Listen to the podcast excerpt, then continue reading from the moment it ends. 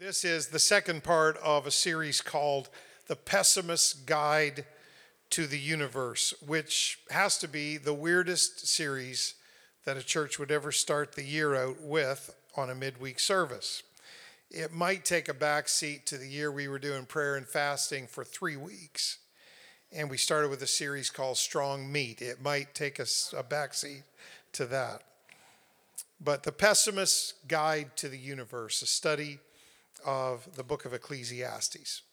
Now, you can find this out from the dictionary, you don't need the Bible, but a pessimist is a person who emphasizes the negative side of any situation, a person who habitually anticipates the worst. A pessimist is a person who believes that the entire world just naturally bends toward evil and pain and suffering. And a pessimist is a person who just they simply tend to be gloomy all the time. And you've heard the expressions. The optimist says the glass is half uh, full, and the pessimist sees the glass as half empty. And most pessimists would say, I'm a realist. Life does hand us the negative, life does deal us the worst.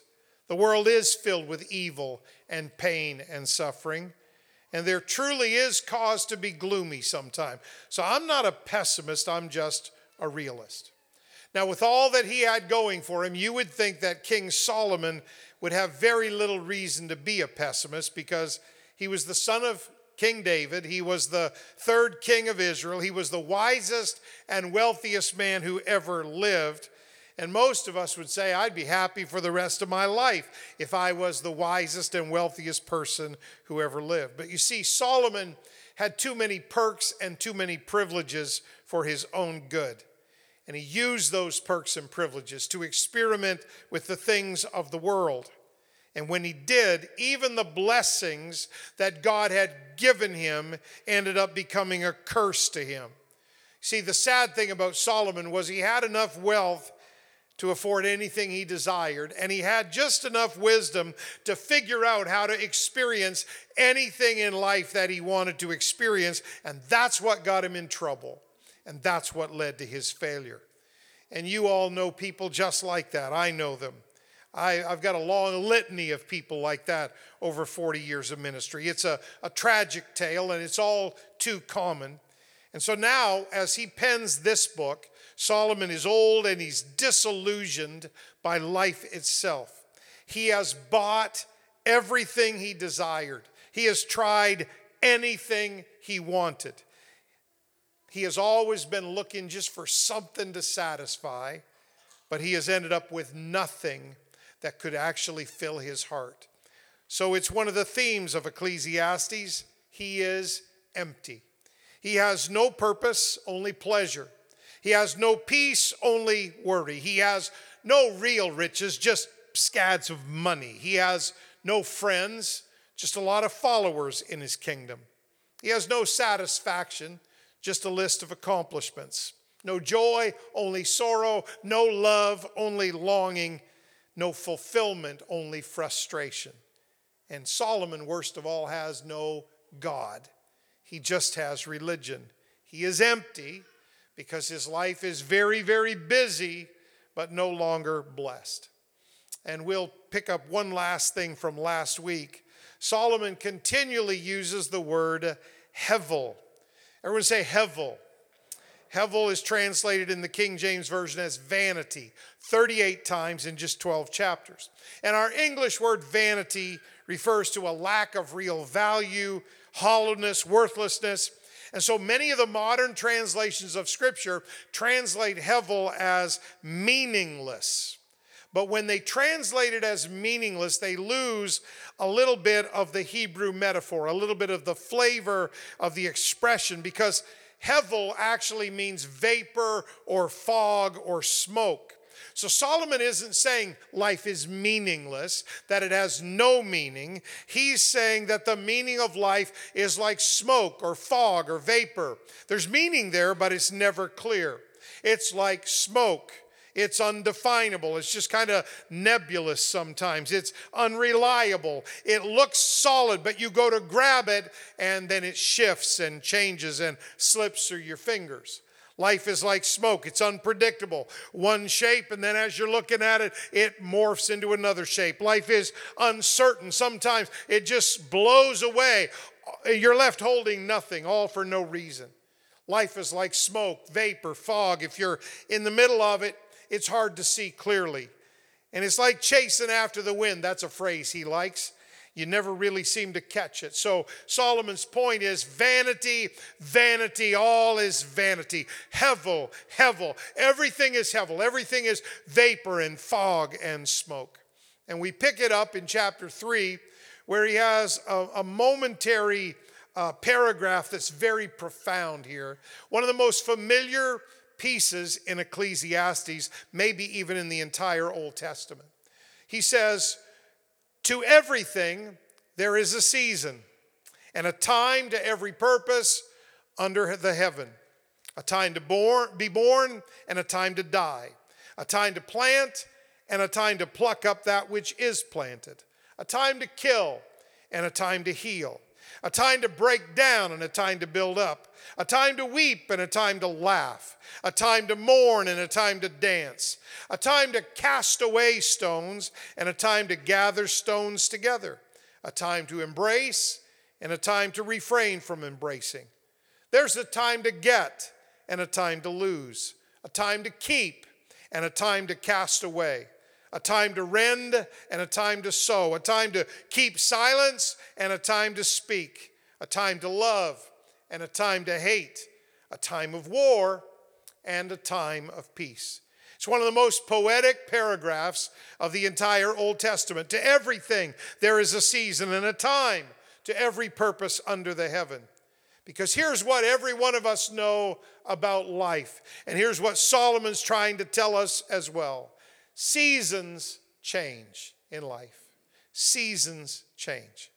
And Solomon illustrates the truth that seasons are constantly changing by juxtaposing 14 pairs of opposites time to build, time to tear down, time to love, time to hate, time of war, time of peace. 14 pairs of opposites. You see, in life, the tide comes in and then it recedes. And the sun rises and brings us light, and then the sun sets and it brings darkness. Drought bakes the ground, but then it's followed by rain and abundance, maybe even flash floods. We swelter under the heat of the summer sun and complain about it. But before too long, we are clothing ourselves against the penetrating cold of a winter storm, and we complain about that too. Prosperity brings abundant opportunity and, and great rewards, but then prosperity disappears because something shifted and the business climate receded and it's all different. Seasons change. The guns of war are followed by the stillness of peace, and, and then to bring it closer to home, smiles give way to tears. And joy, it's followed by sorrow. And jubilation, excitement, celebration gives way to tragedy. Acquaintances become friends, and sometimes close friends become enemies. Sinners become saints, and sometimes saints become sinners. And the wheel of life just continues to turn, and the seasons continue to change. And all human emotions that we are capable of feeling, they appear and then they disappear and then they appear once more because seasons change, brothers and sisters. The only thing constant in your life is change. Now, human beings, we, we're pretty smart. God created us with great intelligence, and we have mastered many things in this world. But some elements of my existence and your existence, they are simply far beyond our control. We cannot evade time because God is the one who set the clock of the universe in motion, and it just keeps ticking. Is there anybody old enough in this room to know that time passes more swiftly than you want it to? Isn't that the truth? We can't evade time. God set the clock of the universe. And we can't escape death either, because God is the one who determines the moment of our passing. So you can't evade time, and you can't escape death. And there's one more thing Solomon talks about you can't elude change, because God is the one who ordains each and every season of our lives. There are some people who try to lock in to a momentary position or they try to lock into a momentary season in their life. And God changes the season. He allows things to move and things to change and things to leave and things to come. And, and, and they just get so frustrated because they built their hopes and their dreams and their happiness on that season. But seasons change. Our lives, everybody's life in here, you may be on top of the mountain right now. You may be in the deepest, darkest, lowest valley of your life. But here's what I know every one of our lives contain a mixture of good and bad and joy and sorrow and pleasure and pain. Every one of us experience peace and struggle and confidence and doubt, excitement and boredom. Every one of us. Every one of us experience seasons of tranquility and moments of anxiety. And we all experience achievements and disillusionments and health and sickness and life and death.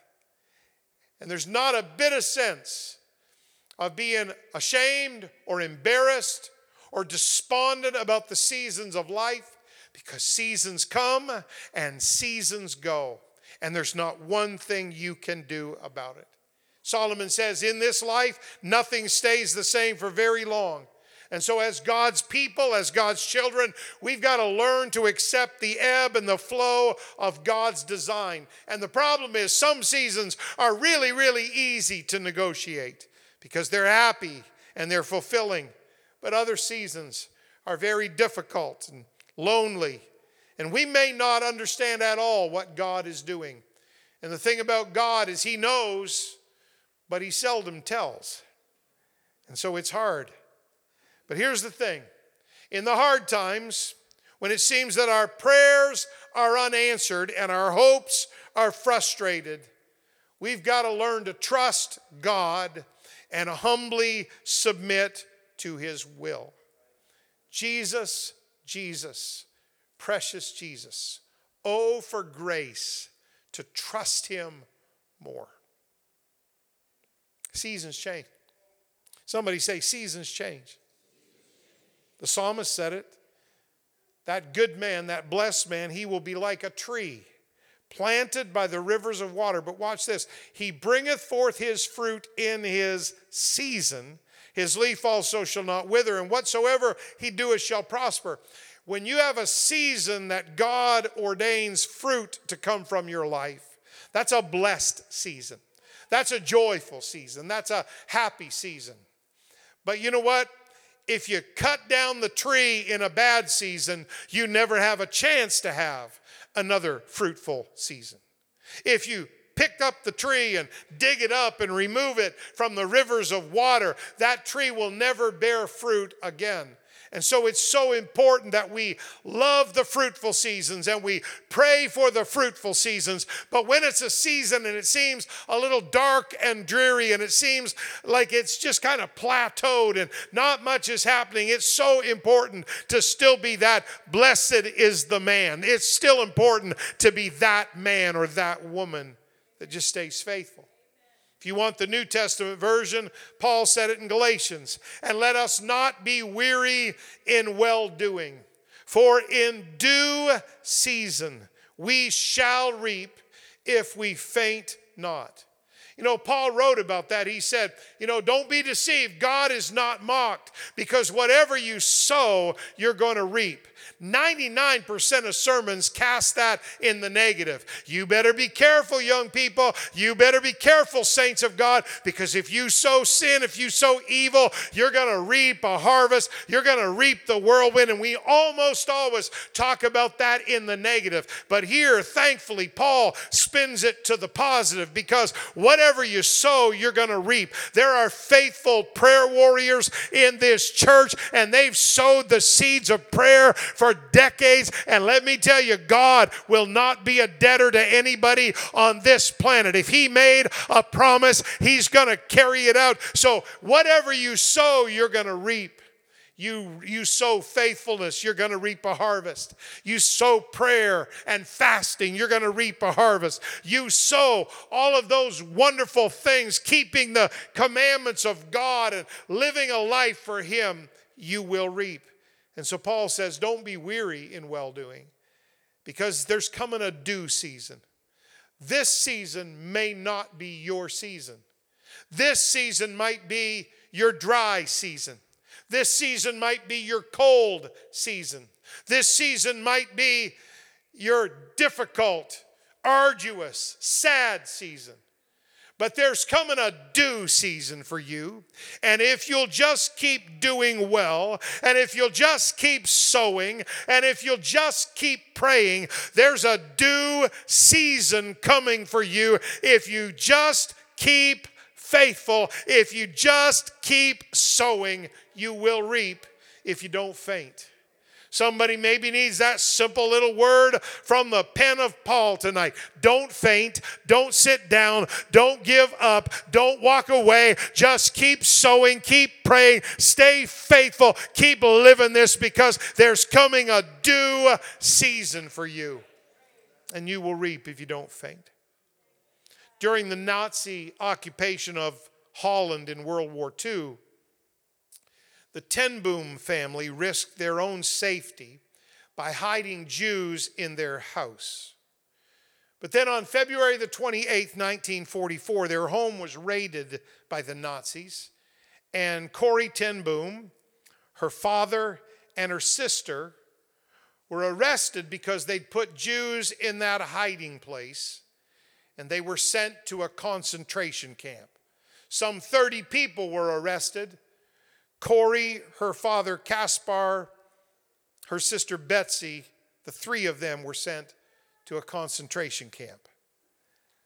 Her dad and her sister died, but Corrie survived.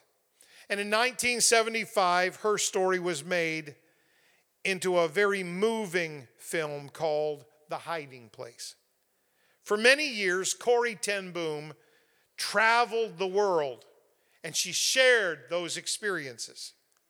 As she would tell her story of atrocities at the hands of the Nazis in the Ravensbrück concentration camp, Corrie would often hold up the backside of a piece of embroidery. And as she spoke, she would hold it up, and people would look at it hundreds of tangled threads just hanging in a mess. And many wondered if this precious little old lady was actually mistakenly holding up the wrong side of the embroidery by mistake.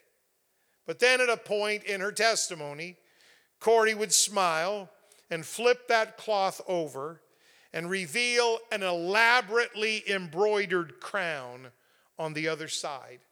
And that piece of stitching still hangs in the dining room of the Ten Boom Museum in Haarlem, Holland. But in every time she gave her testimony, as Corrie would first show that tangled mess of threads all matted together, going every which way, as she would turn the cloth and show that beautiful crown, Corrie would always recite this poem My life is but a weaving between my God and me. I cannot choose the colors. He weaveth steadily.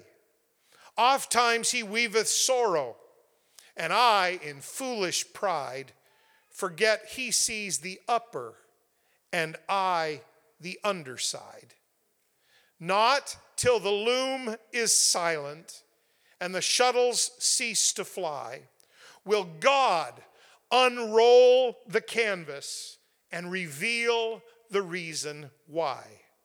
The dark threads are just as needful in the weaver's skillful hand as the threads of gold and silver in the pattern he has planned. My goodness, that's beautiful. That is the key to negotiating the seasons of life. To remember that right now, you can't see what God sees. You don't know what God knows the backside of the tapestry, the backside of the embroidery. It always seems chaotic and ugly, and it's a mess, and you can't understand the pattern. But the master weaver, I promise you, on the authority of the word of God, that he has a wise purpose for the placement of each thread in your life. He really does. And so you can't see it, and you would never choose it, and you don't like it. But he loves you enough that he has woven that thread through the course of your life, through the course of that tapestry. And when you finally get to heaven and God flips the canvas of your life over and you finally see his master design, you're going to be so thankful. I'm going to be so joyful that God took the care to weave a perfect tapestry for me. Would you lift your hands tonight? Because you may not be walking through a bad season, a dark season, a sad season, a difficult season, but somebody is walking through exactly that. So, could I ask you to lift up your hands and your voice and just, just pray for a minute? Because there's strength in a room where the people of God are sitting. There's strength in the room where the Word of God is being taught. There's strength in the room where the Holy Ghost is moving from vessel to vessel. There's strength in the room where God's Spirit is just touching lives. And so, I don't know where you are right now and what your tapestry seems to look like, but I know that God is doing a good job in your life. God is doing a faithful job in your life.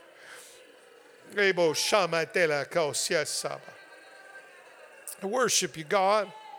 I worship you, Jesus. And that, brothers and sisters, is exactly what Solomon is talking about. Solomon says, after his little profound paragraph, he says this, just a couple verses later God has made everything beautiful in his time. Also, he hath set the world in their heart, so that no man can find out the work that God maketh from beginning to the end. He hath set the world in their heart.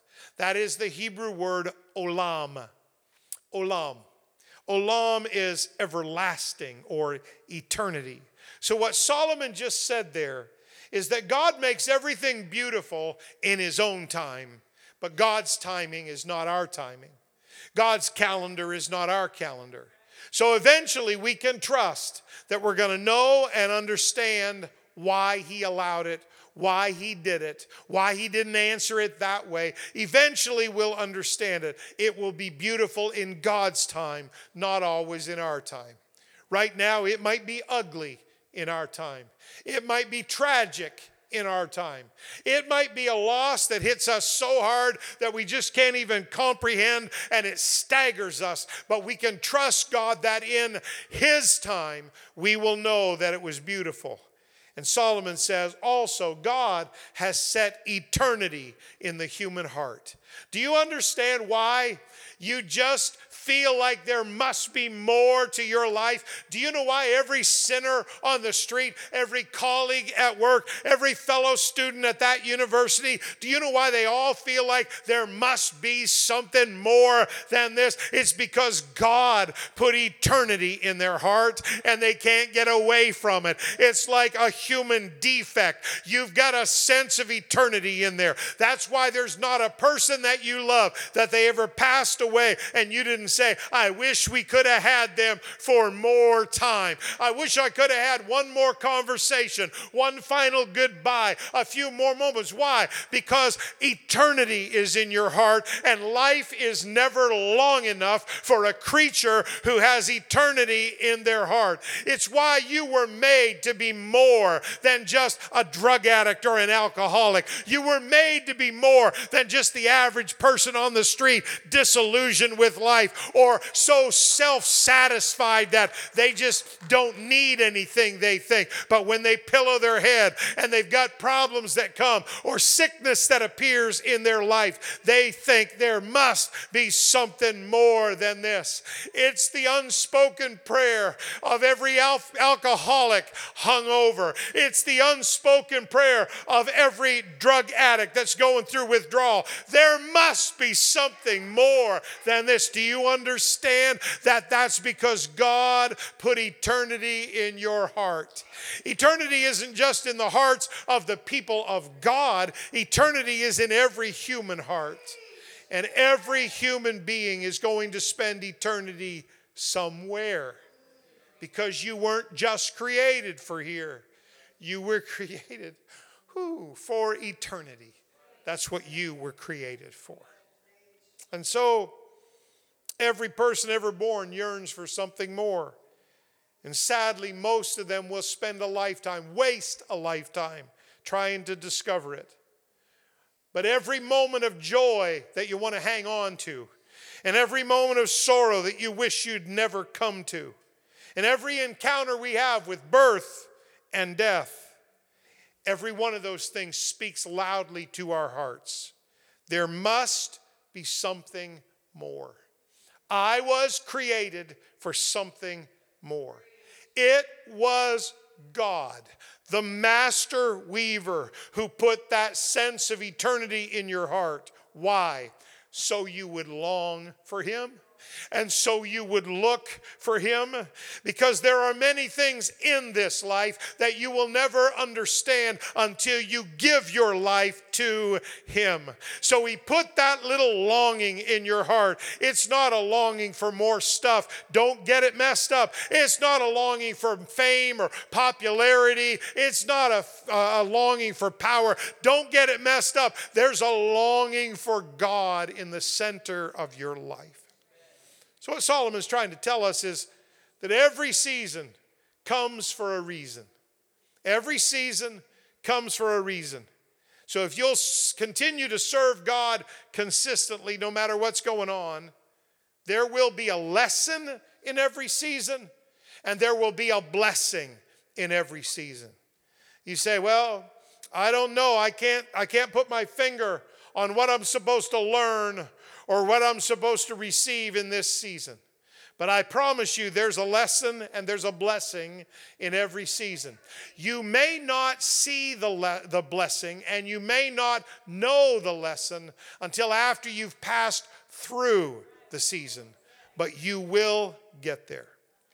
Solomon continues, he says, I know that there's no good in them, but for a man to rejoice. There's, there's no good in, in what? There's, there's no good in all of these things that happen to us. There's no good in all of these random occurrences of life. There's nothing good in them but for a man to rejoice and to do good in his life. In other words, you take whatever the moment has passed you and you just try to find a way to love God and do good and be faithful and also that every man should eat and drink and enjoy the good of all his labor. It is the gift of God. You might remember from last week the bottom line from the wisest man who ever lived.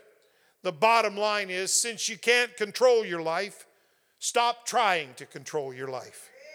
Learn to hold things with an open hand because you really have no control over all of those things. You have control, though, over one thing you remember this? That is your attitude toward this present moment.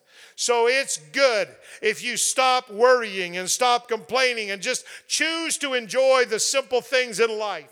Choose to enjoy your family and your friends and your job and your house and your church. Choose to enjoy your relationship with God. Enjoy the life God has given you. You say, but I'm going through sadness, I'm going through loss, I'm going through sickness, I'm going through pain. Find the silver lining in that cloud, grab onto it with all of your life. If you got one friend left out of a thousand, if you got one good night out of seven, whatever you've got that's good, just enjoy that and thank God for it.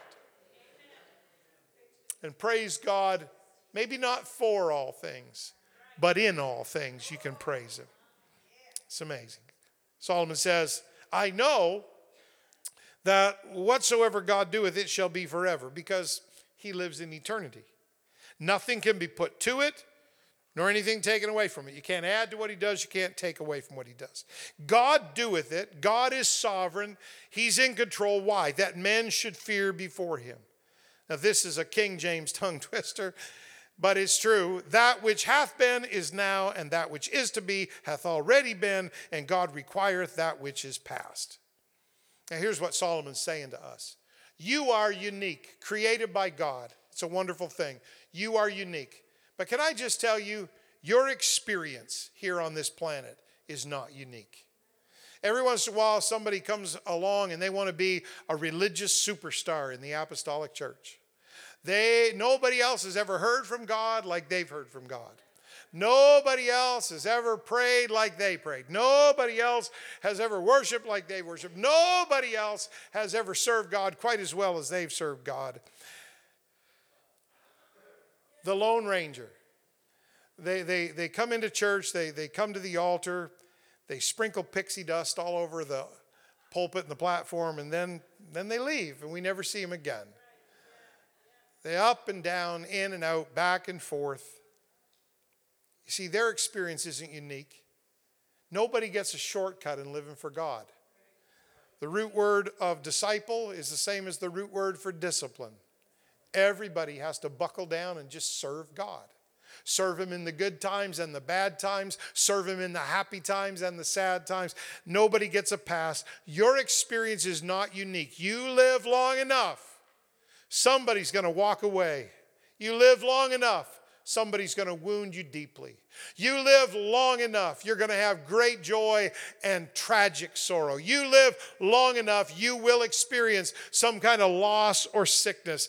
It's just life. You are unique, but your experience is not unique. And here's what Solomon says this tongue twister people lived before you and people will live after you, and history will basically just repeat itself. What was is now, what is now will be. It's all the same.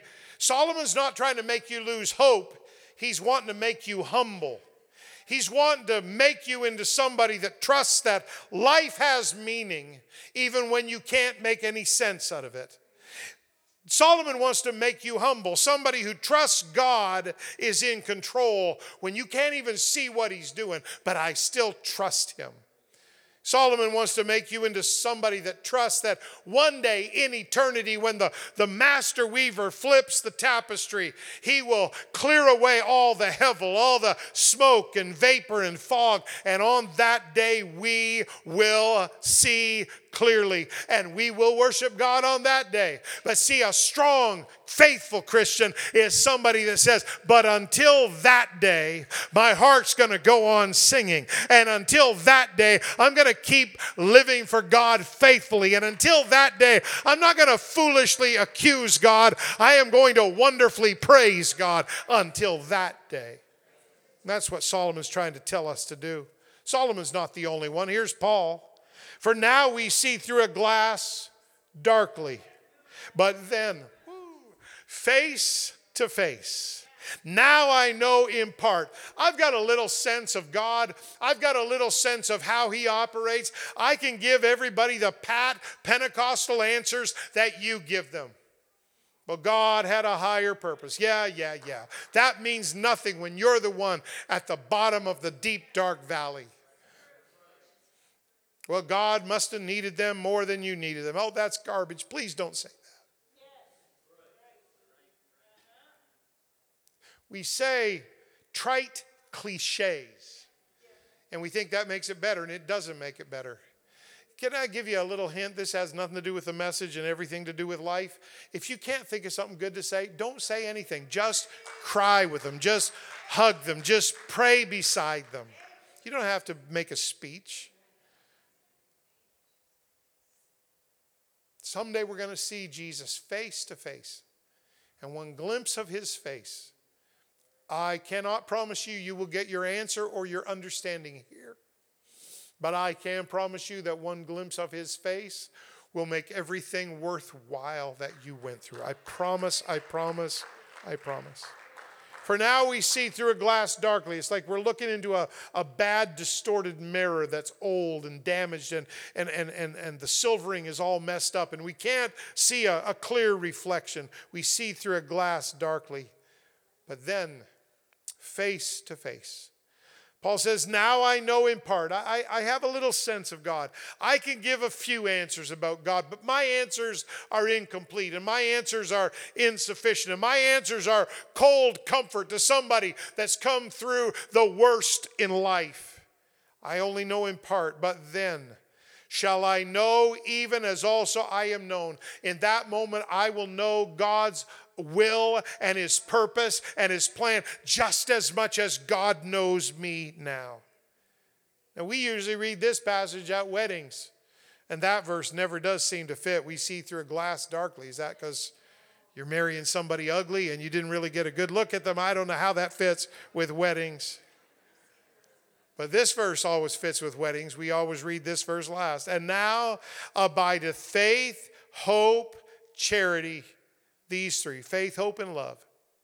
But the greatest of these is charity. We always end with that one. Can I tell you, there's more in that verse than a wedding verse. There's more in that verse than just a nice little platitude to give to a brand new couple as they begin their life together. Now abideth. There's an abiding sense of God's presence in the life of a spirit filled Christian. He abides. We used to sing songs about that. He abides. He doesn't leave. He's not like a fickle friend who's there one day and gone the next. He abides. He's as close as the mention of his name in a moment of prayer. He abides. And because he abides, what he is abides. Now abideth faith, hope, and love. Those three. But the greatest of these is love. Why? Let me take a stab at that. When my hope is taken and when my faith is shaken, I still love God and God still loves me. The greatest of these three is love. I wish you'd lift up your hands and your voice and express your love to Him. You may feel like your hope has been taken and it's hardly worth living. You may feel like your faith has been shaken and you're not sure what to believe in. But let me tell you, if you can get a hold of your love for God, the greatest of these is love. The greatest of these is my love for the Lord and His love for me. My love is fallible and frail and sometimes fickle, but His his love never gives up. His love is always there. His love is ever constant.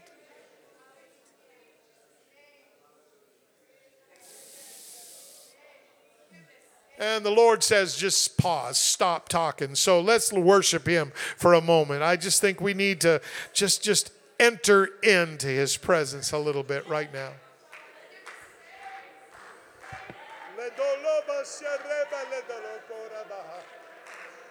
sotto le belle dolobo scemo non porta la bassieta lo dolobo scerreba lo dolobo se sabato reba cosceba e re dolobo scendrebo scemo non cosceba Oh, I thank you, Jesus. Oh, to lebe son de leva tre tre, buscema non poter abbassare.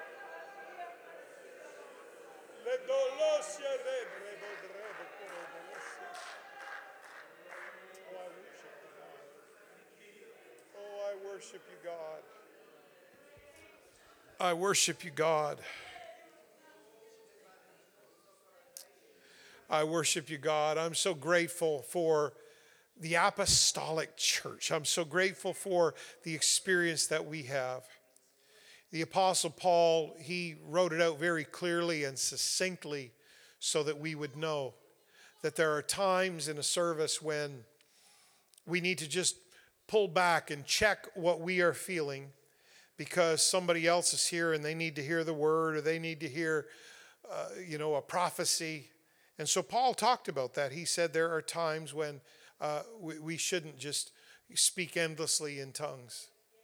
But Paul's the same guy that said, I spoke in tongues, I speak in tongues more than you all. He loved this experience, and I do too. And there are moments, especially in a Bible study service, there are moments when it's just so refreshing and so powerful. For the church, we're not given a message, we're not given a prophecy, we're, we're not, we're just worshiping God and praying to God in the Spirit. And there are moments in an apostolic church when when we pray in the Spirit, something cracks open, it breaks open, it lifts, it, it flows in the Spirit. So, one more time, with that little bit of instruction maybe in your mind, would you lift up your voice? And if you're filled with the Holy Ghost, I'd like you to pray in the Holy Ghost. I'd like you to pray in the Spirit for a moment together we're edifying ourselves right now. That's what Paul called it because we're praying in the Spirit. We draw strength from it.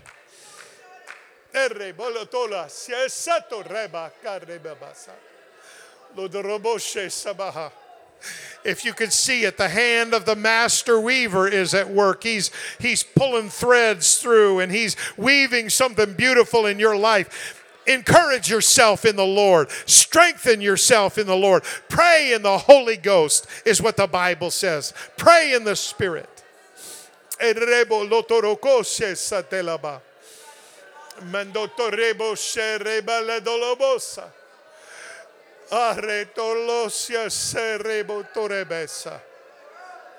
Oh, yes, Jesus. I worship you. I thank you for the strength of the Holy Ghost that is in this room right now. I thank you for the river of healing virtue that is flowing right now. I thank you, God. I worship you, God. I worship you, God. Oh, I love you, Jesus. Oh, I love you, Jesus. Oh, I love you, Jesus. Let's just journey just a tiny bit further tonight. Solomon writes, he said, Moreover, I saw under the sun, he likes that phrase, here in this earth, here in our universe. Moreover, I saw under the sun the place of judgment, that wickedness was there in the place of judgment. And I saw the place of righteousness, that iniquity was there in the place of righteousness. And I said in mine heart, God shall judge the righteous and the wicked, for there is a time there for every purpose and for every work. One of the reasons life can be so difficult and disappointing, can I be honest, transparent? You can't always trust people. Good people sometimes have selfish motives, and good people sometimes do bad things. And good people sometimes say things that hurt you. And you just have to learn to leave it with God to sort it all out because you cannot always trust people but you can always trust God. It's very familiar. Solomon says, So I returned. So I returned. That means I took a closer look. I came back around. So I returned. And I considered all the oppressions that are done under the sun. And behold, the tears of such as were oppressed, and they had no comforter. And on the side of their oppressors there was power, but they had no comforter. Wherefore I praise the dead which are already dead more than the living which are yet alive. How's that for King James? Yea, better is he than both they which hath not yet been, who hath not yet seen the evil work that is done under the sun. Let's untangle that. Solomon had been a wise king. But when he looked closer, he said, I returned, I considered it again. He saw all kinds of corruption in the nation that he had been leading, in the nation of Israel. He saw all kinds of corruption, saw all kinds of oppression. The innocent suffered unfairly. And the powerful they manipulated unjustly. And anyone who could have brought comfort, most disappointing of all, they were too unconcerned to get involved. So Solomon concluded in yet another tongue twister it would be better to be dead. And it would be better yet to have never been born because then we wouldn't have to see all of this evil and go through all of this disappointment. So, this is classic Solomon, old and disillusioned at the end of his life because he's tried too much. He's experimented too much. He's gone too far into the things of the world, and it has broken something in him. He says, Again, I considered all travail and every right work, and that for this a man is envied of his neighbor. This is also vanity and vexation of spirit. The fool foldeth his hands together and eateth his own flesh, he devours his own life. Better is an handful with quietness than both the hands full with travail and vexation of spirit. The average person will spend one third of their life at work. But when Solomon considered work, here's what he discovered some people are too competitive. They don't care about others. That's verse 4. Some people are too lazy. They don't care about themselves. They devour their own life with their slothfulness. That's verse 5. But then in verse 6 he says, "Only a true, only a few truly find balance in life. They have one hand full of work and the other hand full of quietness. They know how to work hard, but they know how to slow down and honor God. Your work should not be just a way of making money. Your work should be a way of making a contribution. Apostolics should be the greatest, best, most faithful, most diligent employees that their bosses have ever encountered in their career. End of story, period, full stop. Your work isn't just a way of making money, it's a way of making a contribution. And for Christians, your job should be used, yes, to support your family, but listen, also to support your ministry. You say, Oh, Pastor Raymond, sorry, I'm not in ministry. If you're full of the Holy Ghost, yes, you are in ministry.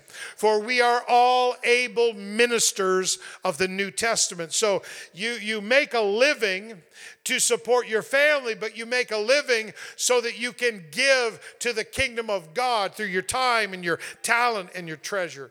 It's like Paul instructed Timothy when he said, Godliness with contentment is great gain. Solomon says it again. Then I returned. I took another look. I came back around. I considered again. I returned and I saw vanity under the sun. There's one alone, and there's not a second. Yea, he hath neither child nor brother, yet there is no end of all his labor. Neither is his eye satisfied with riches. Neither saith he, For whom do I labor and bereave my soul of good? This also is vanity. Yea, it is a sore travail. Again, when Solomon looked closer, he sees many people doing life alone. No friends, no partners, no close family, alone. All they do is work. There's never an end to their to do list. There's always an excuse as to why they can't be available or involved. And they would tell you, if you ask them, that outside factors are causing them to work so hard, but really it's just them. They're not comfortable with quietness. They never say no, but they never have enough. Their schedules are chock full, but their hearts are bone dry and empty. And Solomon says they never stop to ask the question who and what am I really working for? They've got no time to enjoy anything they've earned, and they've really got no one to share it with. They are prioritizing possessions over people. And Solomon says their lives are just hevel, smoke, vapor, fog. That's all it is. They're giving their whole life to something, not even stopping to enjoy it, not even stopping to share it. Maybe you've heard this little saying, I really like it. Worship God, love people, use things. Worship God, love people, use things, and never get them confused. Because there's a lot of people that worship people There's a lot of people that love things. There's a lot of people that try to use God. Don't ever get those three confused. Worship God, love people, and use things. Don't ever get those three mixed up.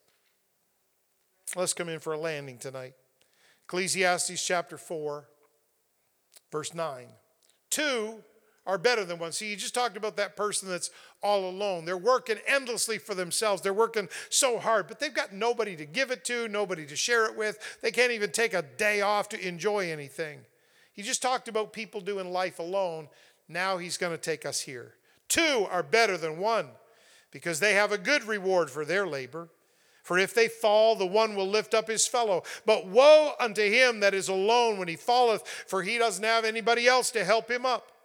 Again, if two lie together, then they have heat. But how can one be warm alone? And if one prevail against him, if you're in a battle, two shall withstand him, and a threefold cord is not quickly broken. So here it is, brothers and sisters. It's really simple and it's absolutely profound. Two are better than one. Together is better than alone every time. Together is better for working. Together is better for walking. Together is better for warmth. And together is better for war. We are better together. We are stronger together. We are greater together. This is not your kingdom or my kingdom. This is God's kingdom, and He called us to be together. We're better together and stronger together. Quite frankly, you need the family of God. I said, You need the family of God. You may think you're a rugged individual. You may act like you don't need anybody or anything. But I tell you, the Bible declares that you need God's people in your life. The Spirit and the bride say, Come. It's great to have a relationship with God, but God wants you to have a relationship with His bride, with His church, with His family, with His body. We need the people of God. We need people who celebrate our victories. We need people who mourn our losses. And you know, sometimes we need people that get into our business. Hello. We need people who rejoice with us when we are strong. And we need people who pray with us when we are weak. We need people who motivate us to run this race that God has set before us. I need you need, we need the family of God. It's our support system that helps us to keep God as our top priority. The family of God is our safeguard when the devil is deceiving and the world is winning and the flesh is fighting. The family of God is our safeguard. The family of God is and for many of us in this room, even the good people, the core people, the Wednesday night Bible study people, even in this room, there are people who know personally and intimately that the family of God sometimes is our safety net to help us get back up on our feet when we fall and turn around and keep on walking. Yes, we need the family of God. We need friends who help us survive a world that's full of sin and tragedy and pain. We need friends who celebrate us in the good times, and friends who guide us through uncertain times, and friends who weep with us in the bad times. We need friends who encourage us when we make mistakes, and friends who listen to us when we're battling fear, and friends who talk to God for us when we are too tired to pray, friends who combat hell for us when we're too weak to fight. Friends who love us unconditionally and are always there with a warm welcome back into the family of God and into the presence of God and into the church of God. We need the family of God. I'm grateful for this family. I'm grateful for God's family around the world. I have the privilege of interacting with brothers and sisters in multiple provinces and states and countries and continents, and it's a wonderful privilege. But you know what? I thank God for this local family of God. This is where my feet are set, this is where my anchor is tied, this is where my soul is tethered. And I thank God I get to go to heaven with wonderful people like you. None of us is perfect. If you're looking for a perfect church, this ain't ain't it. Keep on moving. Go ruin a different church because you're not perfect either. But this isn't a perfect church, but this is a grateful church. We've been through the flood and the fire, we've been through trials and tribulation. But guess what, devil? We're still here. We still love Jesus. We're still living his commandments. We're still obeying the word. We're still worshiping God. This is God's family. God's family. Deuteronomy 32, in an odd little scripture about one of the battles that Israel was facing. How should one chase a thousand and two put 10,000 to flight? One can chase a thousand, but I need you because sometimes in my life there's 10,000. Sometimes in my life, I don't have enough strength or skill or smarts to win that battle on my own, but I have confidence in God and in His people. I have confidence in God and in His Word. I have confidence in God and in His Spirit that if I will bind together like He said, then I can win that battle. Yes, two are better than one. Somebody say, two are better than one. We'll end with this verse. Already read it. Two are better than one, but three are better than two. And if one prevail against him, two shall withstand him. And a threefold cord, that's not quickly broken. If God is the third strand in any relationship, then the cord of that relationship is stronger. Yes, I know. You're all still stuck back in the wedding. We say that to every young couple starting out. Put God as the threefold cord in your marriage. That's not just for weddings, that's for every relationship you have. If God is in the center of that relationship, that relationship is strong and that relationship will help you and that relationship will strengthen you. But if God is not the third cord, the third strand in that relationship, that relationship's going to weaken you. That relationship's going to be a drag on your spirit and you're going to have to pray a lot to overcome a lot of things with that relationship. That's why I love the family of God. I can come in here and know that we may not be perfect, but we're all trying to go the same direction. We may not all worship the same, but we all worship somehow. We may not all sing it the same, dance the same, praise the same. We may not react the same, but we are part of His family. And because God is the third cord in this threefold cord, it's a strong relationship. It strengthens me. You know the principle that whatever you want God to bless in your life, you need to put Him first in that area. If you want God to bless your finances, put Him first in your finances. If you want God to bless your friendships, put Him first in your friendships.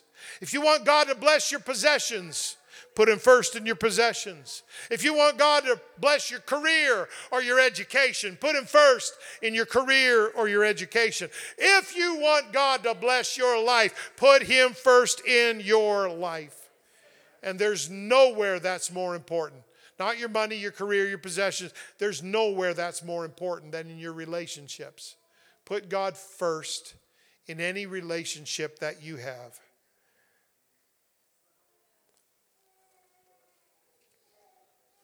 I'm finished. I'm so glad I'm a part of the family of God. I am so grateful that I get to be part of His church and live for God with brothers and sisters. Would you stand with me? Would you lift up your hands high and your voice higher? And would you just thank God for the privilege of being part of His family, having people that pray for you? All, they're all around you right now. Some of them have interceded for you this very week. You don't even know. You might not even know their name because they just saw your face and they prayed for you. They might not know your name. They just know you go to the, my church. You go to that church. You're part of the family. And so they've prayed for you this week. You don't even know. It's family. When one has a heartache, we all shed a tear. When one has a victory, we all rejoice and shout. When one gets a miracle, we all love it, even though we didn't get our miracle yet. When one prodigal comes home, we love on that family. We shout with that family, even though we're, we're still with aching hearts praying for our prodigal. But it's family. We do this together, we live life together. Oh, thank you, Jesus. Huh.